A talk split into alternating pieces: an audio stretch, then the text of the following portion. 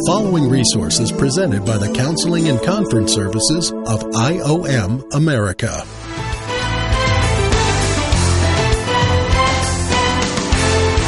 Welcome to A Counselor's Point of View. Hi, my name is Steve Phinney, and I will be your host. Extending forgiveness.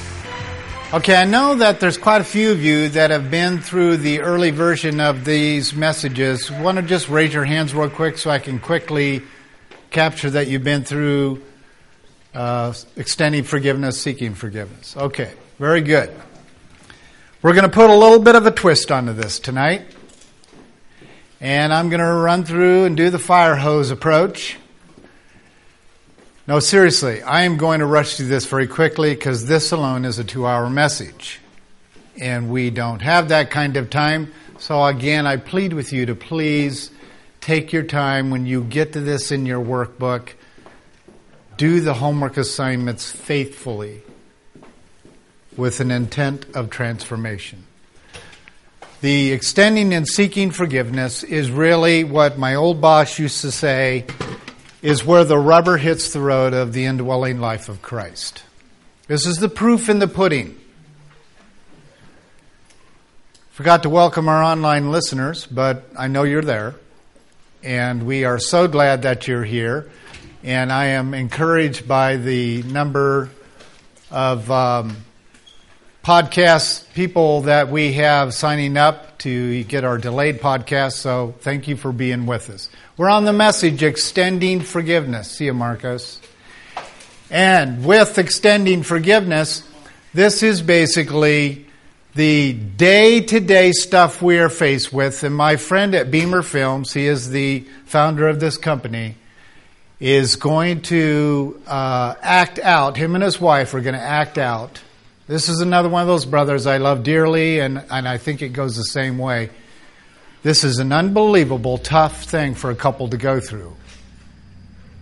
And what God can do with the story of a Hosea.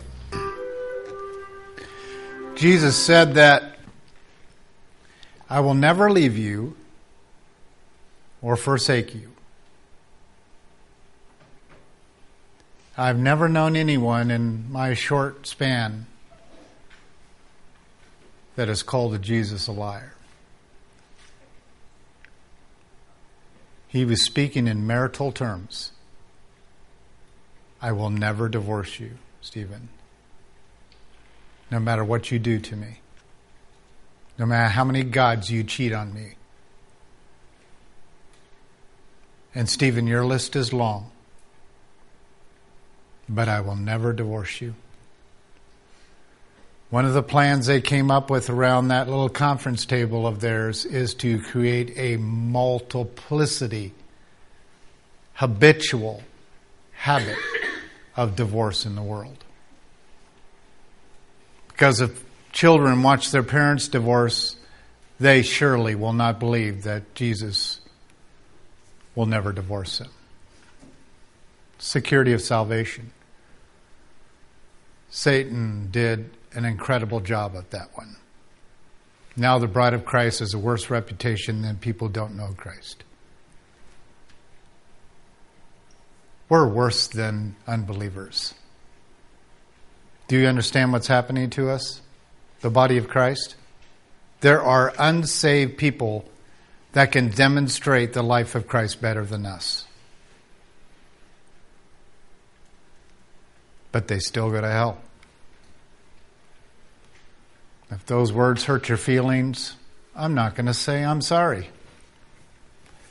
Because I am burdened by the primary fourth view of the Laodicean church.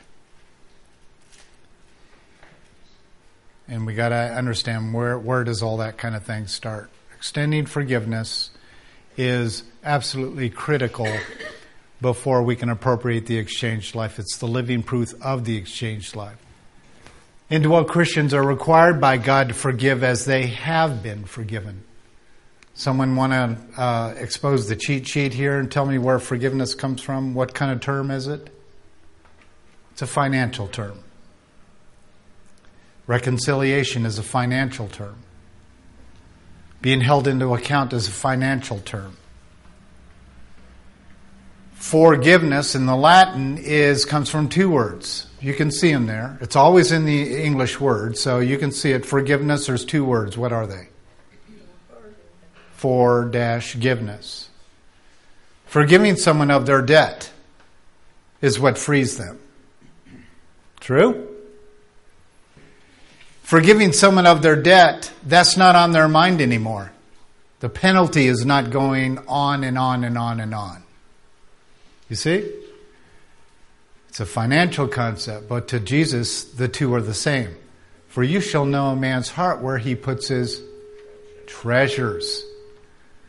Giving, investments, money, being faithful in small things are all a part of this message you're about to hear. They're not separate deals. Colossians 3:13, one of my favorites, is bearing with one another and forgiving each other. Whoever has a complaint against you, just as the Lord forgave you, so also you, sh- you should forgive them. That is so hard when it's so unjust in my mind. So when I get certain comments, I come by, I'm like, you don't even know me. How dare you say that? You don't even know how much I love Jesus. You, you have no idea. Why, why would you say this about me? And then Jesus has to put me in my place again, like, oh, we, do we have to re- defend your reputation again? I thought we got over that. No, he doesn't lecture me and reminding me that I'm a failure at appropriating his betrothment to me. He simply walks me through it again because this thing of me being as a male, being in this relationship with another male, a groom, is a bit weird to me. And I have to listen and watch how my wife relates to her Savior and to her husband. I have to learn from my wife to know how to respond to Jesus Christ as a woman. Hope I'm not losing you on this because I am woman to Christ. I'm the bride of Christ. I'm his bride. So are you. So, me responding to Jesus as a male, it's going to be friendship, buddy, buddy, yo, man, you're the man. You know, to be all this male bonding stuff, and he's not into that. He wants to be your husband, loving. And if you have unforgiveness on your heart, You'll never get to meet that until you get to heaven. But you will get to see it someday. So here's how all this happens. Achieving oneness cycle. The attraction begins. That little star up there is the moment of attraction. So that's why I like to ask people, where'd you meet? How'd you meet? How'd this whole relationship get going? It's a great place as a discipler to get things moving in your discussion. Oh, we met, you know, at church and you know, blah, blah, blah. Okay? That openness, you're sitting down with your cup of coffee and you're, you know, sharing coffee at a coffee shop and you're talking about, you know, your past with the safe stuff and you're talking about, you know, just being, starting to be open. Not counting the cost of reconciliation because there is a cost. Openness brings exposure. You know, I would like to be able to say that everything that I share about my personal life with some people is going to be handled with absolute care. But it won't. Your average Christian will use it as a weapon against you at a later date. Gossip. instead of redemption and showing them how the exchange life really works. Through the rubber hitting the road, we destroy them. We finish it off. That exposure is the greatest test of all, and that is the test of commitment of whether that spouse or that friend or those, those uh, disciples or whoever they are, it's the test. Can they make it through the exposure? In faithfulness in Christ. I don't have to tell you that the statistics tell us that we're just not making it.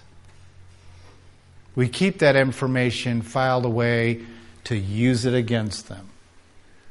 But since most of us are cowards, we won't go face to face with them. See, I'd be fine if these people just come to me face to face and go, I don't like you. You're too harsh, you're too rough around the edges, you're whatever. I just don't like you. You know, I'd fall in love with a person if they did that. Oh, give me a hug. It's, they're, they're like supposed to be rejecting me, but see, face to face, rejection is easy to get your arms around. But when someone said that someone said the other time that that one person said and told the other person, and when they got together, they, I'm like, whoa, which one said what to who and who says what? That's why Gus works. You can't nail down the person to reconcile with them. Another little thing that group came up with around that strategy table. Gossip is perfect to washing out the people who they need to go reconcile. So the conflict starts to happen. And through that conflict, since they don't know what to do with the conflict outside of just simply saying, I can't be around this person anymore, that promotes spiritual separation. This goes in order in and after conflict. You separate from them spiritually. You got to rewrite your own version. By the way, the answer to the test question was Thomas Jefferson wrote the first translation. The entire world. Paraphrase translation. Yes, our president had it republished and gave a copy to everyone in Congress one week after he became president, considering it the finest work that has ever written by an American founder of this great country. It's the most evil work that you possibly can find in America. Thomas Jefferson was not only a deist, but he was a universalist. The church in this country that uses that translation the most is the Unity Church. They will not use any other translation. So that was the answer to that uh, history question. Spiritual separation immediately occurs through this conflict. Mental separation start you start to play mind games with the person. It goes into emotional separation. I just can't be around this person. And then it goes into social, and that is, well, I am not going to be around the person. If they show up at, you know, one place, they'll walk out and, you know, I can walk into the market with certain people in town and they have literally turned around and walked out of that coffee shop. Will not be in the same room with me. And I'm like, well, what did I do, Shannon? Have you heard anything? About, I mean, what's this actual offense? Well, we don't know. It's torture. Leaving someone with rejection and not telling them why you want to reject them. It's torture in the human mind. It's game plan. And if they're married or not, it can go into sexual separation. Then it goes into physical, and that is literally avoiding each other every place, everywhere. And if you're married in particular, it will show up in your finances. What's in your wallet? It's a good question. And then finally, if you're married or not, it turns into legal problems. Well, I'm going to sue you if you open your mouth again. And somehow, when you get the law involved in keeping the separation separate, you feel safer. It's called divorce. And that's where it stays, right there. And the only way to close off this gap is through repentance. Is to go to the person. It takes three seconds. I was wrong we have to get to the point of extending forgiveness before they hurt us. Repentance is catching on to the fact that you use these games and you let the enemy play with your mind, will, and emotions and body and environment to create separation. Satan knows because he too can read, believe it or not, in just several languages. But he knows that it has been written and proclaimed that he's going to be separated even from his own demons he will be put in a position of being lonely the entire remainder of eternity. So it's never going to stop that he is separated. He'll have no one to manipulate, no one to talk to. You want to drive someone crazy? Is be silenced in the presence of a control freak. They'll go nuts mentally. They need gabbing, they need quarrels, they need conflict to feel alive. They need stuff to control so they know that they can fix the fix that God's got fixed on them to get them fixed from always trying to fix people. They're control freaks. And the best way to punish a control freak is to send them into outer orbit of silence. You have nobody to manipulate anymore. So you think he's getting off by just being tossed into the outer darkness? Try true loneliness. That's hell. And that's what we're trying to replicate by punishing this person. Silence. Go to Raca. Jesus said he who says Raca is guilty of the fiery pits of hell. Right out of Jesus' mouth. Raca in the Hebrew means you fool. It was the worst swear word found on the face of the earth during that time. Raca. It'd be like us saying GD today. Condemning God. Raca. Jesus didn't take it lightly then, and he's not going to take it lightly in the final hours, but that is what Satan said to him. Raca. You go to hell. How he doesn't get that? No, he's, he's the one going to hell. He is hell. Hell is separation from any kind of relationship. So for us not to forgive people, and promote more separation, are we not promoting hell? So you need to, seriously, when you get to this part of your workbook in the study, you need to be serious about writing down those names you've been playing Raca with. Seriously. Do what Ben did. And he went and talked to some people that was just so horrible in his mind to go and talk to. But he got the message of what this means in regard to sharing the true gospel of Jesus Christ. Melissa's testimony of saying, I saw the exchanged life lived. That's what we want. Not teaching and preaching it, seeing it. Seeing frail humans living it out. And Ben got that. This is Ben's message. This diagram was a diagram that he probably could have got to know better, but he went and the person who created the principles behind the diagram. And then reconciliation can occur because you're repentant. And then oneness will start to happen in the relationship. I had that person that he was talking about come to me at the funeral and give me some encouragement of what went on in some private conversations between the two of them when Ben did come to reconcile. It's going to change that man's life. He also said, I want you preaching at my funeral. I said, Done. See what God can do from a death, from reconciliation? Oh, this baby's just going to keep going in, in their family. just going to keep going. And Ben fulfilled his mission.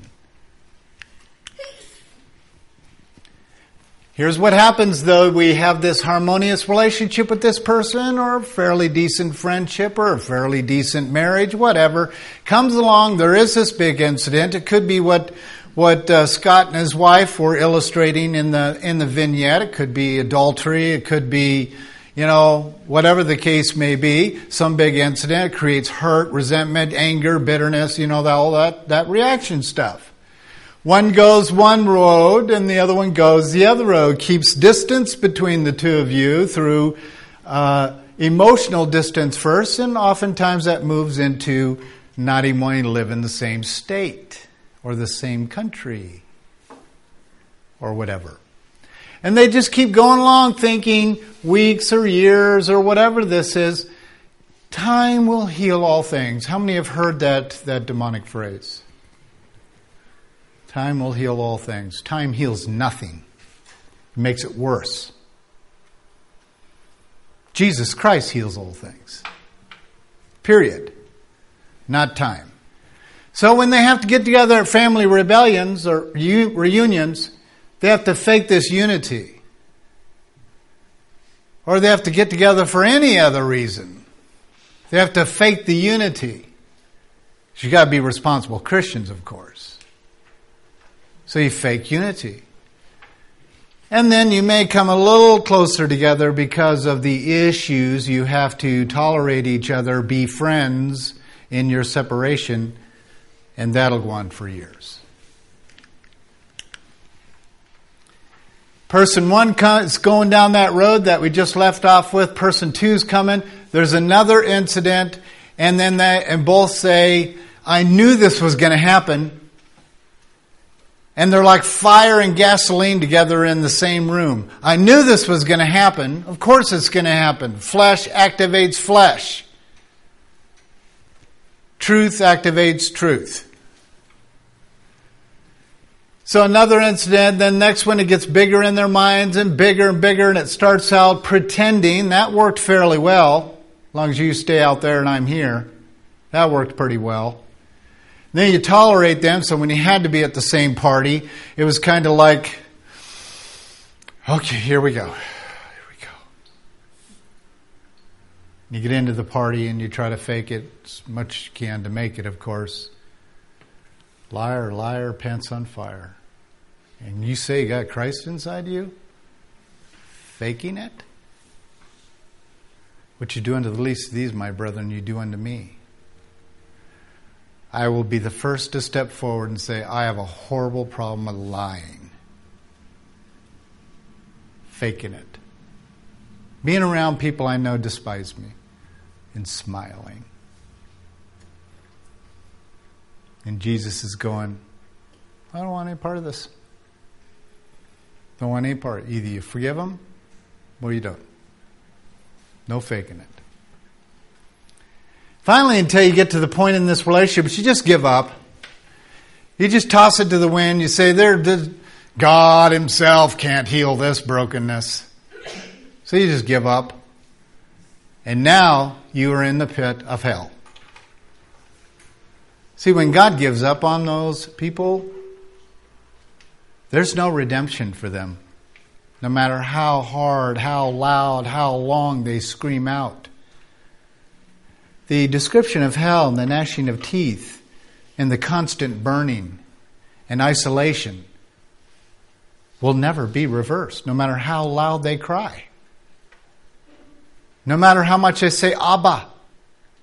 No matter how much they say, Jesus, you are Lord. Well, you already told me that. Do you realize the most horrific person on the face of the earth is going to fall on their knees? The worst of the worst atheists will fall on their knees and they will say, Jesus Christ, you truly are God. Darwin or your grandson. They're all going to their knees, including Satan. Satan will say to Jesus Christ, truly, you are the Son of God. The thief on the cross that was with them, the one was arrogant and proud and refused to acknowledge that Jesus Christ was the Son of God. The other thief looks at Jesus and says, Truly what? Truly you are the Son of God. And what did Jesus say to this thief? For this day you will meet me in paradise. No separation for you, bro. You got it. But I know he didn't pray the Campus Crusade prayer. I know he didn't read through Billy Graham's booklet. He knew that this man hanging on this cross was innocent. He was guilty. He heard him say, Father, forgive them, for they know not what they're doing. He extended forgiveness to these people who crucified him, for they asked. And to have that thief get that? Yo, Ben, I'll see you again. He got it. And there's a lot of self proclaimed Christians that don't get this. I am the judge. Since I'm the offended one, I have these fascinations, I have these illusions going on in my, in my mind of being the one that has a right to judge. And that's that Godship process that starts to kick in. When I am offended, in my mind, I see the offender as guilty. You know what we're actually saying? You know what, God? You do not do a very good job of this. Get out of the way.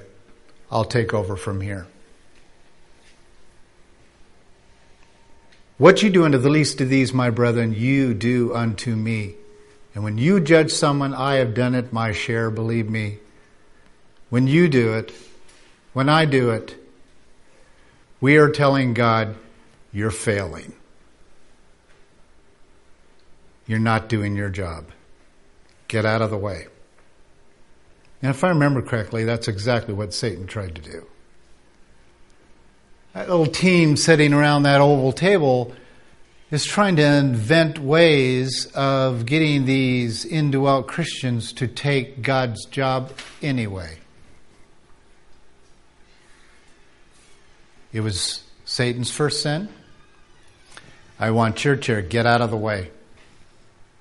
I can do a better job of this than you.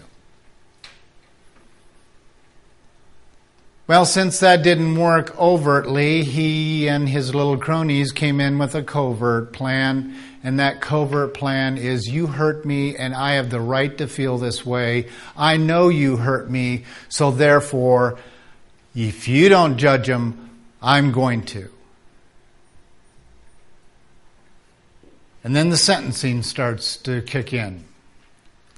But what ultimately happens is we spend jail time with the, in the bars of this jail is our own anger and bitterness and resentment and consequences of playing judge. Where's the keys in this picture to get out of this jail cell? In his hands. These seven keys are in his hands. He has victory in his hands.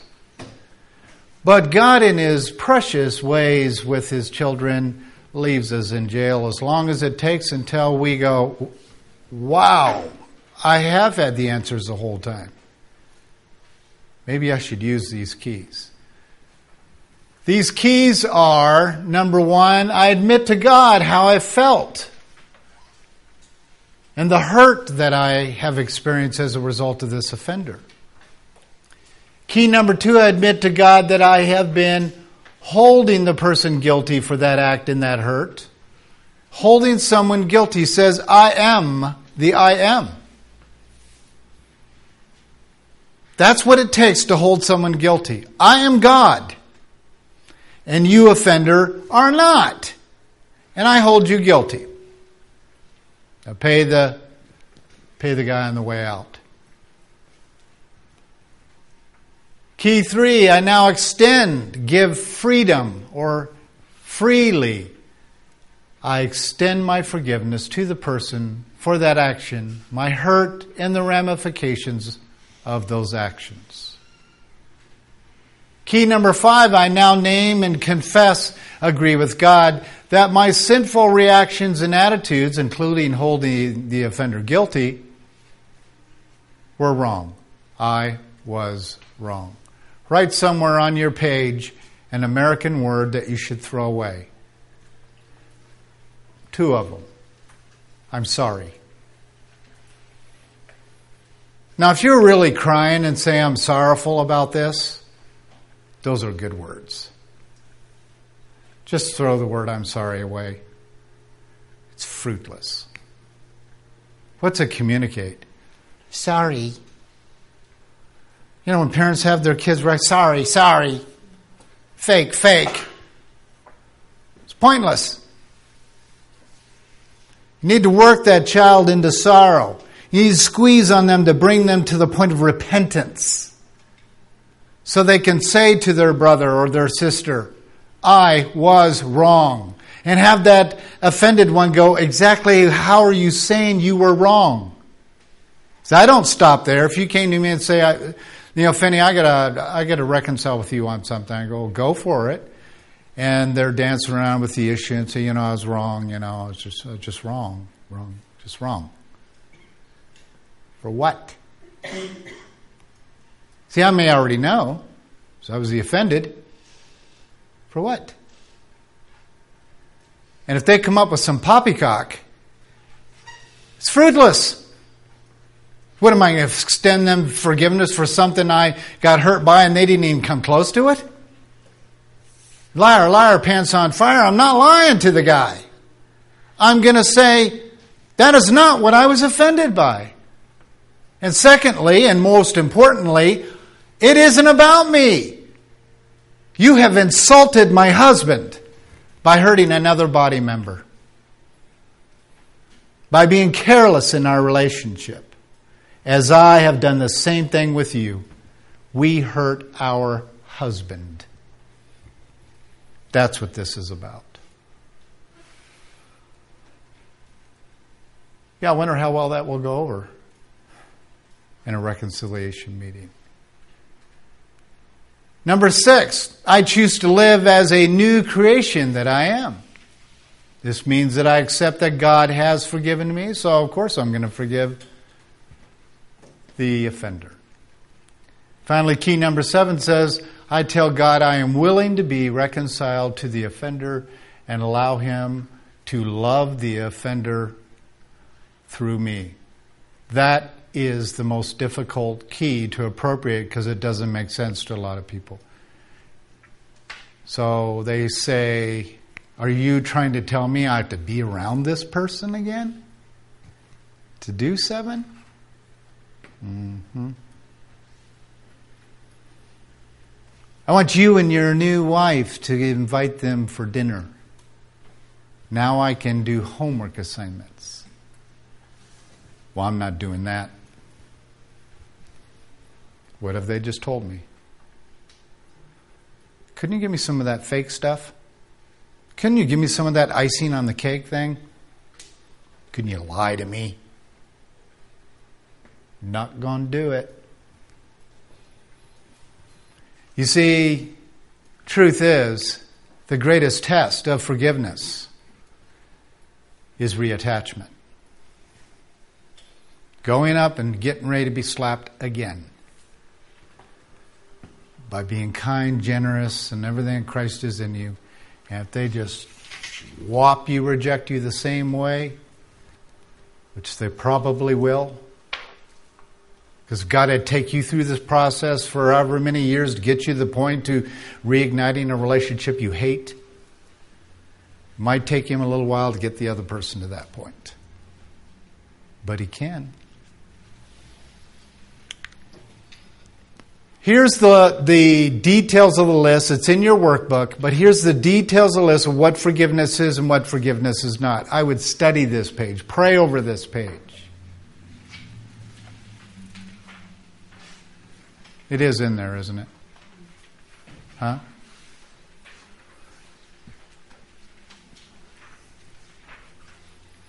I think it's in a different uh, format. 121? Okay, thank you. Now, conflict with forgiveness, same thing, harmony coming in. There's an incident, you forgive instantly, you go through life, same incident, forgiveness, go through life, same incident, but see what's happening inside your mind is these incidences are not such a big deal. So now when I approach certain people, I expect an incident. So I forgive them in, the, in, in, for them for what they haven't even committed yet.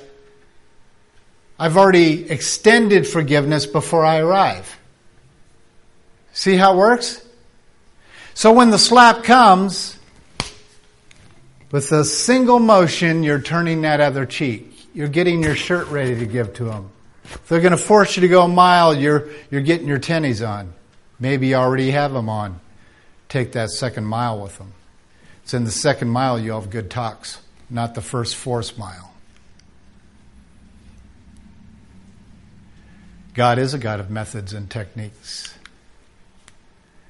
Test of forgiveness do you still see the offender as guilty? I sure hope not. Are you sincerely thanking God? There's that Thanksgiving thing. Can you talk about your hurt without getting angry or getting all that stuff stirred up again? Spirit of the living God's like a vacuum cleaner. He sucks up that sin, throws it as far as the east is from the west. So if someone talks about it, it'd be like, yeah, you want to hear the testimony on that? This resource has been presented by the Counseling and Conference Services of IOM America. For more information about our ministries, visit us online at iomamerica.org. That's iomamerica.org.